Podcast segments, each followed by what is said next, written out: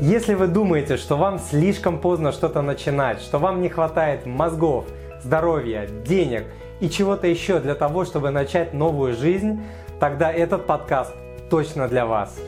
В нем я собрал самую большую подборку историй успеха людей, мужчин и женщин, кому за 50, 60 и более лет, и кто добился больших результатов по жизни, в бизнесе, в искусстве, в спорте, в науке и так далее. Эти люди из больших городов и маленьких деревень, из других стран и наши соотечественники, современники и люди, которых уже нет.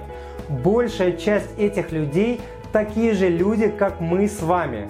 Генри Форд сказал, если вы думаете, что способны на что-то или думаете, что не способны на это, вы правы в обоих случаях. Потому что все в нашей голове, друзья. Найдите эти удивительные и супер мотивирующие истории по ссылке в описании к данному подкасту.